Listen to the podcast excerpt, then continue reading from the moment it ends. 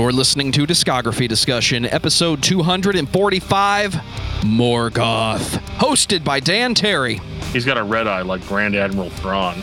Jeff Kane, Don't mess with me. and Joseph Wren. Hey, Jeff, how do you spell Vildhjarta again?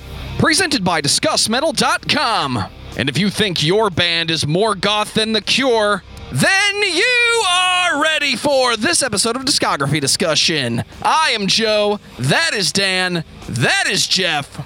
I mean, it's more goth. It's not. It's not less goth. Yeah, I tell you what, I think that's the best opening ever. I fucking love that one. I did that just for you, Jeff. You know that, right? It sounds like it sounds like we're making fun of the Cure, but like for no actual discernible reason. no, I fucking love the Cure. I mean, if I had to choose between listening to the Cure and listening to Morgoth, I'm definitely going to listen to the Cure. Uh, it's not even close. Yeah, It's sad. With a name like Morgoth, you should be fucking epic. And there should be lots of keyboard. Well, they do. They do put some keyboards in there. Yeah, We'll get to that. yeah. There's some good. There's some bad. Unfortunately, I think the bad outweighs the good. I vote the band change their name to Ungod just to match the last album they put out.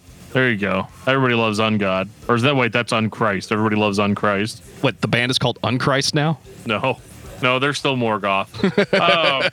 Um, They were. Morgoth's a weird band because like I I definitely I like them for the most part, but I also like only had like a few albums by them and then so when I was like let's do this episode, let's find out what's really going on with Morgoth. I discovered that I have most of the albums already. uh, and that's that's just kind of kind of it, right? Um Morgoth is cool. They started off as a death metal band and um, went into some really weird territory, which we'll get to. They, they should have gone right into Jeff's territory, but Jeff uh, Jeff got a little gatekeepy once he got in the middle of this discography. Yeah, I did. I was. uh I will. I tell you what. One of their albums is a massive product of their time, and we will get to that. And it is so peculiar and so bizarre compared to the rest of their albums. It's just really makes you scratch your head and like, what the fuck were they thinking? Kind of, kind of thing. It definitely set itself up for disappointment when the first record hits so solid with that kind of technical progressive death metal thing. Then you turn into whatever that band did for a few years, then nothing. Then it all kind of pays off in the end. So I think Then this is going to be a good discography. Yeah, I, I already feel that I'm probably going to be a dissenter amongst the group. A dissenter. Yep. I mean, don't don't give away you know your true feelings until until people aren't ready for it. Like let's be all sugar and rainbows and then just cut through the crap. It'll be like malevolent creation all over again. No, there's more of this band that I that I like than Malevolent Creation. So uh, I, that I will make very clear. One thing that Morgoth understands is that brevity is the soul of wit. Well, before Dan wades through the crap with a giant shovel, I'm going to take this time to say thank you to everyone for listening to the podcast. Thank you for listening and for subscribing. If you are not a subscriber, then you can find everything discography discussion at discussmetal.com. We are on Spotify, Apple and Google Podcasts, TuneIn Radio, Stitcher, iHeartRadio. So if you have an Amazon Echo or a Google Home, you have no excuse. Ask it to play the latest episode of the Discography Discussion podcast, and it will. We're also on Facebook and on Twitter at Discuss Metal. Be sure to like, favorite, and subscribe. It really helps us out. It lets us know you're listening. And now Dan is going to tell us all about five star reviews. We love five star reviews here on Discography Discussion, and uh, we got two of them recently, but but you guys didn't write anything. I, I can't read anything if you if you didn't write anything. So you gotta you gotta write us a little love letter or a hate letter, you know, or something uh, for us to for us to know to to be able to project your voice out to all of our listeners. Five stars. You suck.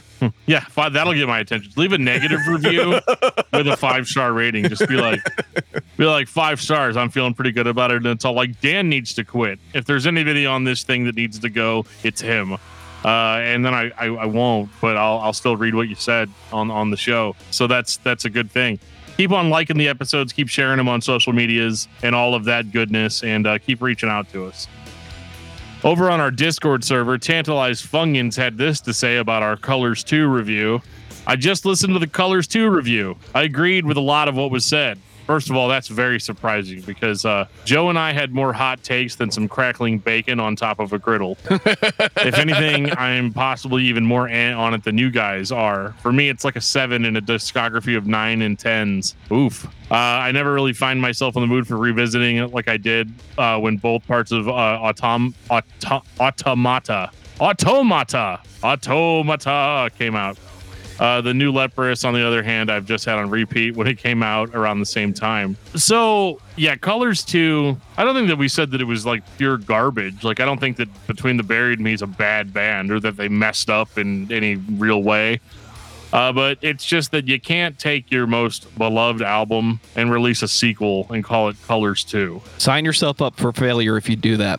Because then guys like me Oh, you're Are gonna- colorblind. yeah, are going to compare it note for note with the original album. Uh, and that's going to be a huge problem. So, uh, you know, yeah, I, I was actually surprised. I thought we were going to get a lot of hate for that one. Don't get me wrong, it's Colors 2. It's Between the Buried and Me. I'm going to give it more chances, but I think an album as good as Colors has a bar that is very, very high. And I don't see myself feeling the same way for the sequel. If anything, I'm kind of tired of Between the Buried and Me just doing the Between the Buried and Me thing. I mean, that's fair. I'm not tired of it, but I just think that they could have gone in a more creative direction with it. hey, you, be more creative. Just do it. Hey, Dan, we put out an episode recently about Coalesce. That's right. We cer- we we certainly did. And uh, James Scare Dash IC tweeted at us, "Oh shit, finally!" So apparently you've been waiting for that for a long time, and we delivered because you know it's just like I tell my wife. Okay, if I tell you I'm going to do something, I'm going to do it. You don't have to remind me every six months to do it. I'm not sure where to go with that one, so I'm going to say, so Dan, tell me about Morgoth. Oh, I'm glad you asked me that, Joe. Morgoth used to be a German death metal band. Now they're a Persian death metal band. No, they're they're still German. They're just not together anymore. Um, they've been around since 1985, and uh, they used to have a really really cool name called uh, Cadaverous Smell, which I think would have been a way better name for a band. That's a Morgoth. fucking absolutely. awesome band name. yeah. If somebody hasn't used up cadaverous smell yet, you need to get on that. I need to hear a super intense grindcore insanity style band. Do like grindcore power violence, cadaverous smell, presented by disgustmetal.com. Uh, they basically did play grindcore when they first started out, but uh, apparently these guys are huge Tolkien fans uh, because obviously M- Morgoth is the second name of basically J.R.R. Tolkien's Satan character um, in uh, in his Middle Earth, I guess, um, universe. Can we are we allowed to call Middle Earth the universe? Realm. Realm. Okay, we'll call it a realm, you nerd. Um, basically, uh, his original name was Melkor. He was an angel up in Middle Earth heaven. And then, basically, Okay, the Silmarillion by J.R.R. Tolkien is literally just a copied and pasted version of the Bible with all the names changed. Uh, at least in the very beginning of it, it is. Uh, it does differentiate itself later on. But uh, this character is basically very uh, similar to the fall of Satan from the Bible, being, you know, Satan is like the angel of music. He rebels against God. He gets cast down. Pretty much the exact same thing happened in Melkor. What does this have to do with this band? Not a whole lot, apparently. Uh, I was a little. I was You'd have dis- to. I was, I was gonna say you'd have to have a grace to fall from, and they didn't have that. Well, that's harsh, man. That's really harsh. I actually, I actually listened to this band's uh, demo because they they actually just re released it on. Uh, uh, they just released it on streaming services, and that thing was called um, "The Pits of Autumno" or Utomo, which was Morgoth's like big scary final boss dungeon uh, that he had set up, and uh, it's like actually supposedly scarier than Moria. So there's that, and um, I heard it. It sounds a lot like uh, Sepultura's first album, Morbid Visions, or the Bestial Devastation. Just it sounds like total garbage, but kind of what you would expect from an '80s thrash, go, soon-to-be death metal band. Uh, and then I actually followed that up by listening to their uh, collection of EPs, uh, Resurrection, Absurd, and The Eternal Fall. And I can't really spend a whole lot of time on these because a lot of the music was recycled into Cursed, which we're going to talk about. So um, I guess let's just uh, let's get into this uh, Cursed album. Yeah, cursed, cursed. 1991. Cursed. All right, I'm gonna go first because uh, I think this sounds like any other death metal album that came out in 1991. Um, it's the book that Death wrote. It is uh, fast, in your face, sometimes sometimes leaning a little bit more towards thrash metal, but it's got that like down tuned death metal punch to it. Um, vocals I actually like quite a bit. It sounds like a mixture of Chuck Schuldiner and uh, Don Tardy from uh, Obituary, and uh, I think it's uh, I think it's pretty solid. Um, fast tempo, good solos, cat stranglers abound. The band chugs their way through the entire thing, and um, the only thing that I can say negative about it is there really isn't anything that would distinguish this from any other death metal band at the time. It's run of the mill. I mean, I think that's pretty pretty fair statement, and it also has the same crappy production quality that most of it uh, death metal bands had in the uh, the early '90s, late '80s kind of era. Well, they were in Germany; they couldn't just go to Scott Burns. Oh, that's true. I mean, I yeah, I get I get it, but it you know it's it's dirty for uh, in the the right ways, I guess you could say, and that's kind of how most of the death metal was back then. You know, that's kind of the style, that was the feel, and uh, you you get a bit of that homegrown, uh, you know, you know, feeling of of, of the album, and and I I don't mind it, but it's like Dan said, there's nothing that actually sets it apart. There's nothing that's overly special. It's not bad. It's just that it's just another death metal album from 1991. I think it's the best thing you can say. It sounds like an album that came out in 1991. Because we've just talked about Pestilence, a band that didn't always sound like where they came from. I think Morgoth just wanted to fit in with everybody else when they put this record out. The parts that sound technical or sound like they're trying to be more progressive than they are, I think the band put limitations on themselves, knowing that you couldn't push beyond what effectively sounds like thrash metal from the 80s. You could take this entirely the wrong direction. You could try to be more techy or more technical than you are. You could try to play at the highest BPMs like Slayer did. Maybe they woke up and said, We're not Chuck Schuldiner. So let's not try to do that. Let's just try to be a little more interesting than everybody else putting out a death metal record this year. Can we just talk about Pestilence again? Because that was a lot of fun. Go go listen to that episode. Uh, I I still like this record though. I mean, I think we're being a little bit we're being a little bit too us on it right now. Like, oh, it's just nothing make it stand out from the crowd. and Yada, it's yada, not yada. bad. I Well, like let's- the record, but it's not bad. Is not phenomenal. Yeah, If I let's, put this let's out- be. I was gonna say, let's be fair. This is our crowd, though. The fact that it doesn't stand out from it, we're perfectly okay with that. We still like it because this is the crowd that we fucking like. So, I mean, it's it's not necessarily a bad thing. You know, it's just that uh, when the time comes and, and it, you're gonna pick something from 1991, this is probably not the top of the list, but you know, it's serviceable. I mean, it, it's something that you're going to enjoy listening to. It's just you're not going to detest it. You're not going to say, "God, this fucking sucks." There's another album that they came out with that you say that about. Well, I, I do have to give special mention to the song Unreal Imagination. It's the best song on the entire album, in my correct opinion. Kind of fun, like melodic bridge in the middle of it. And it gets it like it seems like the first part of the record where everything kind of comes together and I'm like, oh, they're gonna do something different and cool. And I mean, and then it, they they do it, then they just kind of go back to sounding exactly how they were sounding before. But uh, I don't know. I, I, I quite enjoyed it. I don't. I, I think that it. I think it outshone. It outshone. Outshines uh, the other material on the record. So what you're saying is it gives you some Chuck vibes. I did not say that. Your words, not mine. Yeah, I hear Outshine and I think uh, Soundgarden. Shall we move on to 1993's Odium? Yes, please. I fucking love this album. I'm gonna Or put that oh right out there right now. Yeah.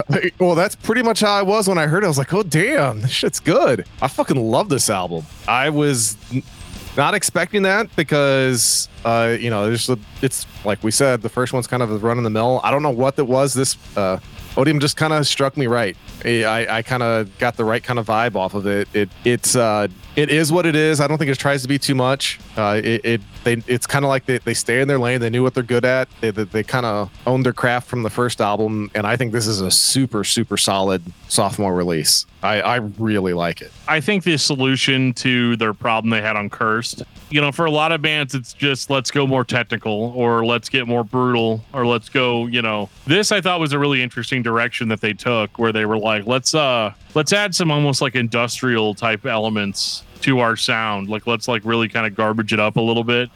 And um, they kind of go. Um, this kind of reminds me of like what uh, Entombed did on uh, Wolverine Blues, where they kind of kind of started throwing like more groove into what they were doing and just blank like slowing down a little bit, not trying to sound like your mom's least favorite sounding band, you know. Um, they they weren't trying to sound like a death metal band anymore. But I don't know. I, I really like I really like this a lot. I like kind of kind of a little bit of the programming that's there. Yeah, it's and it's kind of chunky too. I like that. yeah, I think they sometimes they call this a death in a roll, which is something that that a lot of death metal bands did, especially from overseas. Right. Uh, they did that in the '90s, where it was like, let's chunk it up a little bit and let's make it almost like biker rock, you know, in, in its own way. Um, like let's uh let's play some metal that like dudes are gonna show up, they're gonna buy some beers and they're gonna sit there and headbang too, you know. okay, now I know why I like it. Yeah, because you're a basic bro from overseas. No, Pretty much. that's where your heart is. Yes, it is. But um, I like the ideas, but the album sounded more thin to my ears. And I wish I had a physical copy so I could look closer at the waveforms. It sounds to me like Would the like me to drive engineer either discovered how to make guitars sound more wide than they physically can be on a mixer. But I'm 99% sure these guitars are out of phase. There's almost no low end to anything but the bass drum. And that seems like a simple mistake somebody made. Beyond that, I like the ideas. I threw this into mono a few times this week and I heard everything that was going on. So for me, I think this has better ideas, better musical ideas, better composition than the previous record, but it's still Morgoth doing what Morgoth does. I think this is super dark. I think they tried doing a certain type of dark on Cursed, but it was like everybody else's dark. You get into a song like Submission uh, off of Odium, and the atmosphere of it is much scarier. It's much creepier. Uh, it's much more atmospheric overall, and um, the riffs are much catchier than anything that we that they've done before. yeah, th- this was an easy winner for me. I mean, it it's got the chunk, it's got the hook, it's catchy, it's got a good atmosphere. I, I think Joe's right. You know, the guitars are pretty bright on this, but I, I don't mind that because I'm an, I'm an old man losing my hearing, so I can actually hear what the fuck's going on. So uh, I I I, I overall I, I dug it. This is this is easily easily my favorite album of theirs, and it, for me it's not even close. And it's mainly because I think the vocal stylings on this album are my favorite. I think that's really what it is for me. Uh, there's uh there's a little bit of it on Cursed, uh, but on Odium, it, yeah, this is by far vocally my, my favorite album uh, that that they put out. I think overall it's their most unique. Well, that's okay. It's not their most unique, but it is. uh It stays in the pocket of what we kind of expect from heavy bands. Um, whenever they whenever they move forward into their discography, it gets a little. uh I have a lot of questions. Let's just put it that way. Are you ready to ask those questions, Dan? I suppose so. Yeah, that question is what the fuck. Gentlemen, it's 1996. Do you feel sorry for the fanatic? I feel sorry whoever is fanatical about this album because they're delusional. in the band's never-ending quest to be more unique than they were on the last record, I think they achieved that here. Um, here's the thing: you start as a death metal band. You play to death metal crowds. You do the things that death metal people like. You play blast beats. You play fast riffs. You scream over those riffs like a dying calf with its throat cut. You know, the standard thing, the, the death metal thing that you do. And then eventually you start to get more popular. And as you get more popular, you start thinking, well, what, how, what are we going to do to maintain this? Because now our audience is wider. Shouldn't we make music that a wider audience can appreciate? So you put out a record like Odium, which is, you know, I think a better record than Cursed, but it does go down a little bit smoother for metal fans in general than maybe something like Cursed would, right? So you're like, okay, but Odium was still kind of like a death metal record. It was a little chunkier, a little groovier, had some like creepier, you know, almost industrial elements in it. And somehow you either talk yourself into or someone else talks you into learning how to quote unquote sing and um, they want you to just go like straight like straight ahead like hard rock you, you like going from like going from a record like odium to feel sorry for the fanatic is like it's a very jarring change It sounds Yeah, like the band wanted to stay early thrash, and then they just decided in the middle of the song, nope, we need to go full hard rock. Just literally at the drop of a hat, the double bass is gone in the first track. And whatever he is trying to do vocally, it sounds like they molded the song around that. And it could not work less than it does on this record. yeah, I agree. I I got the feeling uh, like it was like almost like a mad scientist took uh, David Reilly's voice from God Lives Underwater, took Lemmy's voice, and mixed that with a bleeding calf, and this is what you get, and it's fucking awful. It's It- weird because the way you described it, it sounds awesome. I know, but that's kind of my point. You, you think about those things, you're like, okay, all right, all right, and then you hear it, and you're like, oh, what the fuck was I thinking? This this album is so much a product of its time of being a mid '90s grungy alternative industrial rock wannabe album. With some like weird, inexplicable shoegaze stuff thrown in there for some reason. Well, got to keep in mind there was a lot of that uh, in a lot of industrial rock and metal. There was uh, you, you get a lot of that ambient feel that you get from shoegaze uh, in, a, in a lot of industrial music, uh, and it's mainly because you're trying to set a tone. Uh, so I, I understand why they why they did it. Uh, it just is such a leap that just you know you know it's like whenever you're in the matrix and neo's getting ready to to leap on you know leap across buildings like is he gonna do it the first time nobody ever does it the first time and guess what thankfully these fuckers only tried this type of style once because god they just These are the guys that fell. They didn't. they Oh didn't yeah, they all the way to fucking the face. other- Okay. They face planted so bad, so so bad. I mean, this is oh, it was it is so cringeworthy, and, and I'll- that and that sucks because you know one of my favorite genres is like '90s industrial music. I can listen to that shit all fucking day, and this is awful. I'll give it this. I think that if it was an album that came out from a different band, I probably wouldn't have checked it out. But uh, this has to be a producer, right? It's either a producer or a record label or somebody being like, okay, we got this band called Morgoth. It's like these guys sell a decentish amount of records, so let's um let's see if we can get this guy singing, and let's see if we can go for like a general like alternative '90s hard rock sound and see if they're game. I almost feel like Morgoth wasn't the only band that somebody tried to do this to. Absolutely not. I remember when Carcass was I think it was between Heartwork and Swan Song. A producer came came to Jeff Walker and was like, "All right, we're to teach you how to sing. We're to have you do singing vocals." And they were kind of like, "Yeah, you know we're Carcass, right? Like we, we don't Which is funny because when you listen to that record, Swan Song, it's like a whole bunch of like hard rock sounding songs, but Jeff Walker's just doing what Jeff Walker Walker does, does, over, over the whole thing, and it's it's kind of it comes off as kind of cool. Uh, this did not. No, this was this was brutal in all the worst ways possible. I yeah, I I I, um, I almost feel sorry for them because it was just like we were talking about that they were trying to fit in. This is absolutely them trying to fit in to the times because the mid '90s, what they're trying to pull off was obscenely, obscenely popular in Europe, like top, you know, top of the charts type popular. So you're And saying that what Metallica did on Saint Anger was a good idea everywhere but here? I didn't say that Saint Anger was good. This sounds like a band who is outside of their comfort zone because they have no choice. It doesn't sound cohesive at all. It sounds like too many people with too much control over the distribution of a record decided what you're going to do this week. And I do think we've heard this so many times before. It's that weird time in the 90s where everybody said thrash was never going to come back. So you guys need to change. I don't think Morgoth needed to change. I think what they did was fine up till this point, and they should have just stuck with it, but that's not how the checkbook is signed, I guess. Well, it's either that. I mean, I can understand a band wanting to change their style or realizing that, like, if we can get a wider audience, then we can actually maybe actually do this for real and make a living doing it. I mean, as much fun as it is to work 40 hours a week and then, you know, go home and go to Kinko's and print, you know, 400 covers for your demo.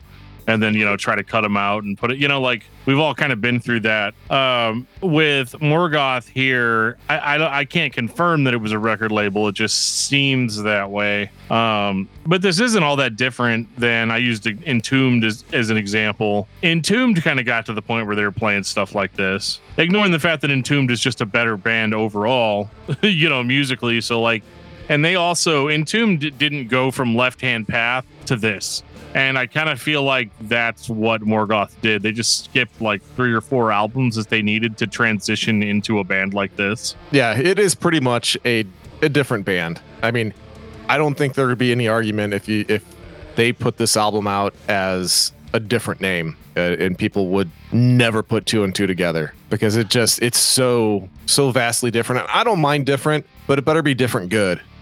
What's up, guys? We're Melkor. Uh, you know what? I wouldn't even mind that. You know, the only difference though is they shouldn't be Melkor. They should be Sauron because they're you know the lackey little bitch with this album. Maybe they're Saruman. Oh, that is the lackey little bitch. He is. Ooh. I mean, don't tell him that. Yeah. 2015 called. It said Morgoth put out an album this year called Ungod. Well, yeah, I mean, I, I think it goes without saying that they broke up after releasing "Feel Sorry for the Fanatic." Uh, where's there really to go from there? You release a record that nobody wants, and uh, that you know that might be like some harsh truth for somebody. Like, there's somebody out there right now whose favorite album by Morgoth is "Feel Sorry for the Fanatic." And they're And, uh, crushed. Just send us an email at danandjoeshow at gmail.com. Because I, I want to talk to you about it. Find out what other albums uh, I need to watch out for in the future. Um, yeah, they broke up. They did the whole like, yeah, we're going to go do different things, blah, blah, blah, blah. Nostalgia eventually creeps in. We've seen this a million times before with a million different bands.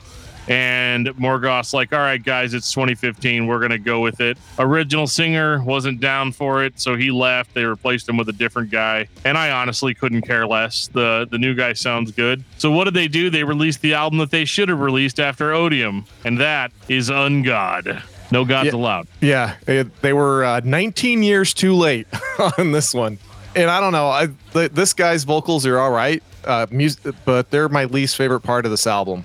I Uh, think if eno- you throw out the whatever you want to call it that came out in 1996 and slide this one back about 20 years, you have a decent trilogy of records by an okay death metal band. Yeah, I think that's a very fair statement. I, I would go that way. You know, the only thing I would say is, you know, I, I, like I said, I'm not a huge fan of this guy's vocals. Uh, that's the reason why the the self-titled uh, track is my favorite because it's just six minutes of fucking awesomeness, and there's not really any vocal. I don't think there's any vocals at all on it, and uh, that's that's by far my favorite track on this album, and it's not even close. I think it's fucking epic. You really hate the vocals that much, huh?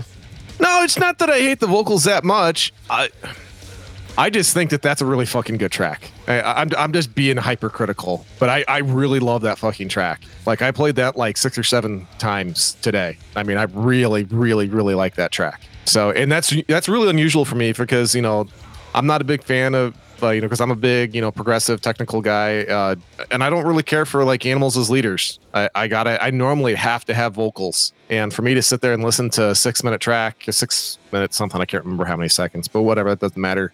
I, I just really, it just kind of hit home, hit me at the right spot, the right time, and uh, uh, it's kind of a journey. There, you know, it's there's a there's a lot of different faces that that, that appear in that uh, that track, even without the vocals. And I think they do a really good job of, of uh, communicating emotion without even having uh, vocals. And that's a hard thing for me to generally process without you know w- with vocals. I, there was another track on there that I did like his vocals on, and I just can't remember which one it was off the top of my head.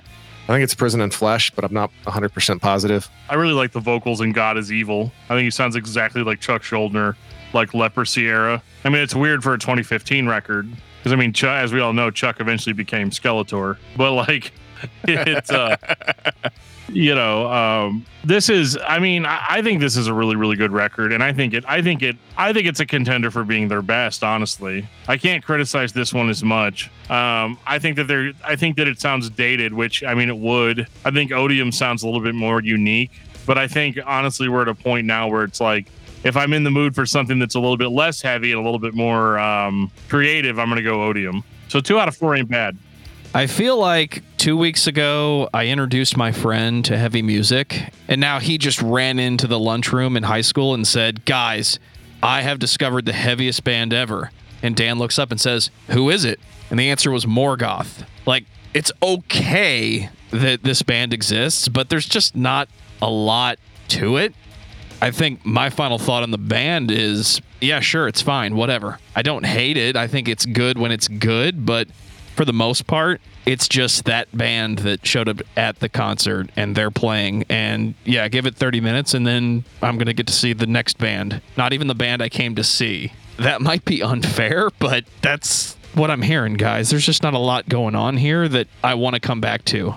I don't think I've ever woken up and said, I need to listen to Morgoth today.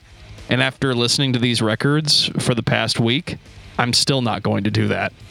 Yeah, that's kind of how I felt whenever I watched Hatebreed and then Trivium came on and like, get the fuck out of here so I can watch Lamb of God.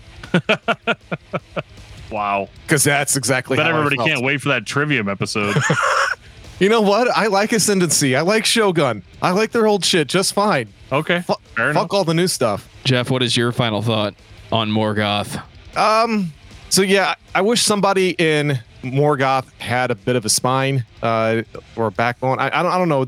I kind of get the feeling that you know we we said it more than once that they've been led astray quite a bit. You know, people they uh, go with whatever people tell them to do, and uh, it kind of sucks because I, I think they should have taken you know, Odium. I think that's their crowning achievement. That's where they should have started. That should be their base. Okay, you, you start there, and if you want to, you know, branch out radically, you do it from that album instead of just kind of. It's like they just cut bait and just went somewhere else, and I, and I don't understand it uh, because that was such a good album, and they just went into just a massive clusterfuck of just you know radio derivative, uh, industrial rock you know grungy alternative music from from the mid 90s i mean I, I know that stuff really well and i heard that and i was like jesus this is uh, a product of its time. So i'm I, i'm glad that they did come back with ungod you know i, I don't necessarily uh, you know think it's like you know you know the second coming of jesus or something but it's you know no, it's ungod. yeah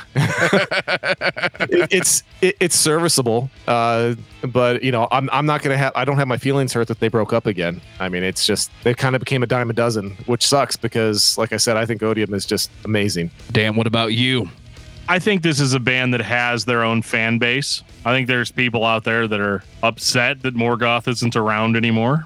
Um, I'm not sure who those people are. Um, and it's not even that this band is bad. And I always say this that like the worst bad movie isn't the bad movie. A bad movie can be infinitely entertaining. The worst kind of bad movie is a boring movie. And I kind of feel that way about Morgoth in that like it's not that what they did was bad. It's not bad enough to even criticize. I don't have anything to like really complain about except for that one album. And I, it just makes me wonder why, when you had kind of that type of output, that you would reunite it all. I mean, I'm glad that they, I'm glad that they put out that final album just to kind of go out, I guess, as a death metal band, you know, which is which is how they started. But uh, I just think that with a band like Morgoth, unfortunately, there are some bands that are going to remember it as being these great bands, and Morgoth just isn't one of them, man, and that sucks. It's a bummer. I think that they had talent, uh, but it's just one of those things that they unfortunately never did anything that really rose them above the ranks. And what's your album of the week? Oh, that's definitely going to have to be Modern Escapism by Blanket. You son of a bitch. It's so good though. don't worry mine's a hell of a lot easier to spell well, Jeffrey, since Dan decided he was going to be the one to pick your next album of the week, Jeff, what about you? it is Erra's self-titled i'm in love not so much to say it's my album of the year but it's in my top three until Vildhjarta gets here How do you spell that? E e-r-r-a For me, it's Bastards by Motorhead because Dan decided to pick Jeff's next album of the week. Seriously, Jeff, we talked about it on Patreon last week. You are going to fucking love this record. Spoilers, it's everything you like all Okay. at once. Wow. So I'm gonna have pretty pretty vocals, brutal vocals, bunch of stringed instruments, industrial metal, space rock. I keep going. Shit. Yes. All right. Yes. I'm, I'm in. Take us out, DFT. If you guys like this podcast and you have any suggestions for us, more specifically, suggestions for bands that we should talk about, I need to start working on the calendar for next year. So uh, in order to do that, I need you to give me suggestions. Either that, or I'm just gonna pick a whole bunch of like random emo bands from the mid 2000s. No, you're not. You guys are gonna be all upset. So uh, if you want to give us those suggestions, make sure you do so. You can send us an email at danandjoeshow at gmail.com. You can find us on Facebook at facebook.com slash discography discussion. You can find us on Twitter at Discuss Metal, on Instagram at Discuss Metal. And if you guys just want to hang out with us on our Discord server, you can find a link in our show notes that'll take you right to Discord. And if you want to get some sweet discography discussion merch, we have a link to a Teespring store where they'll, make you sweet discography discussion merch on demand. And on that note, this has been episode 245 of Discography Discussion. Thank you for listening. You can like us on Facebook and follow us on Twitter at Discuss Metal. Subscribe to our podcast everywhere you listen to podcasts, including Google Play, Apple Podcasts, and Stitcher. Visit DiscussMetal.com for all things discography discussion. And please send questions and comments to Dan and Joe Show at gmail.com. If you are not a patron, you can become one at patreon.com forward slash discuss metal. We have some sweet perks. Give me your money so Dan can buy some more Project 86 t shirts. $1 a month gets you into that exclusive album review feed. I would, but they're all sold out. Ride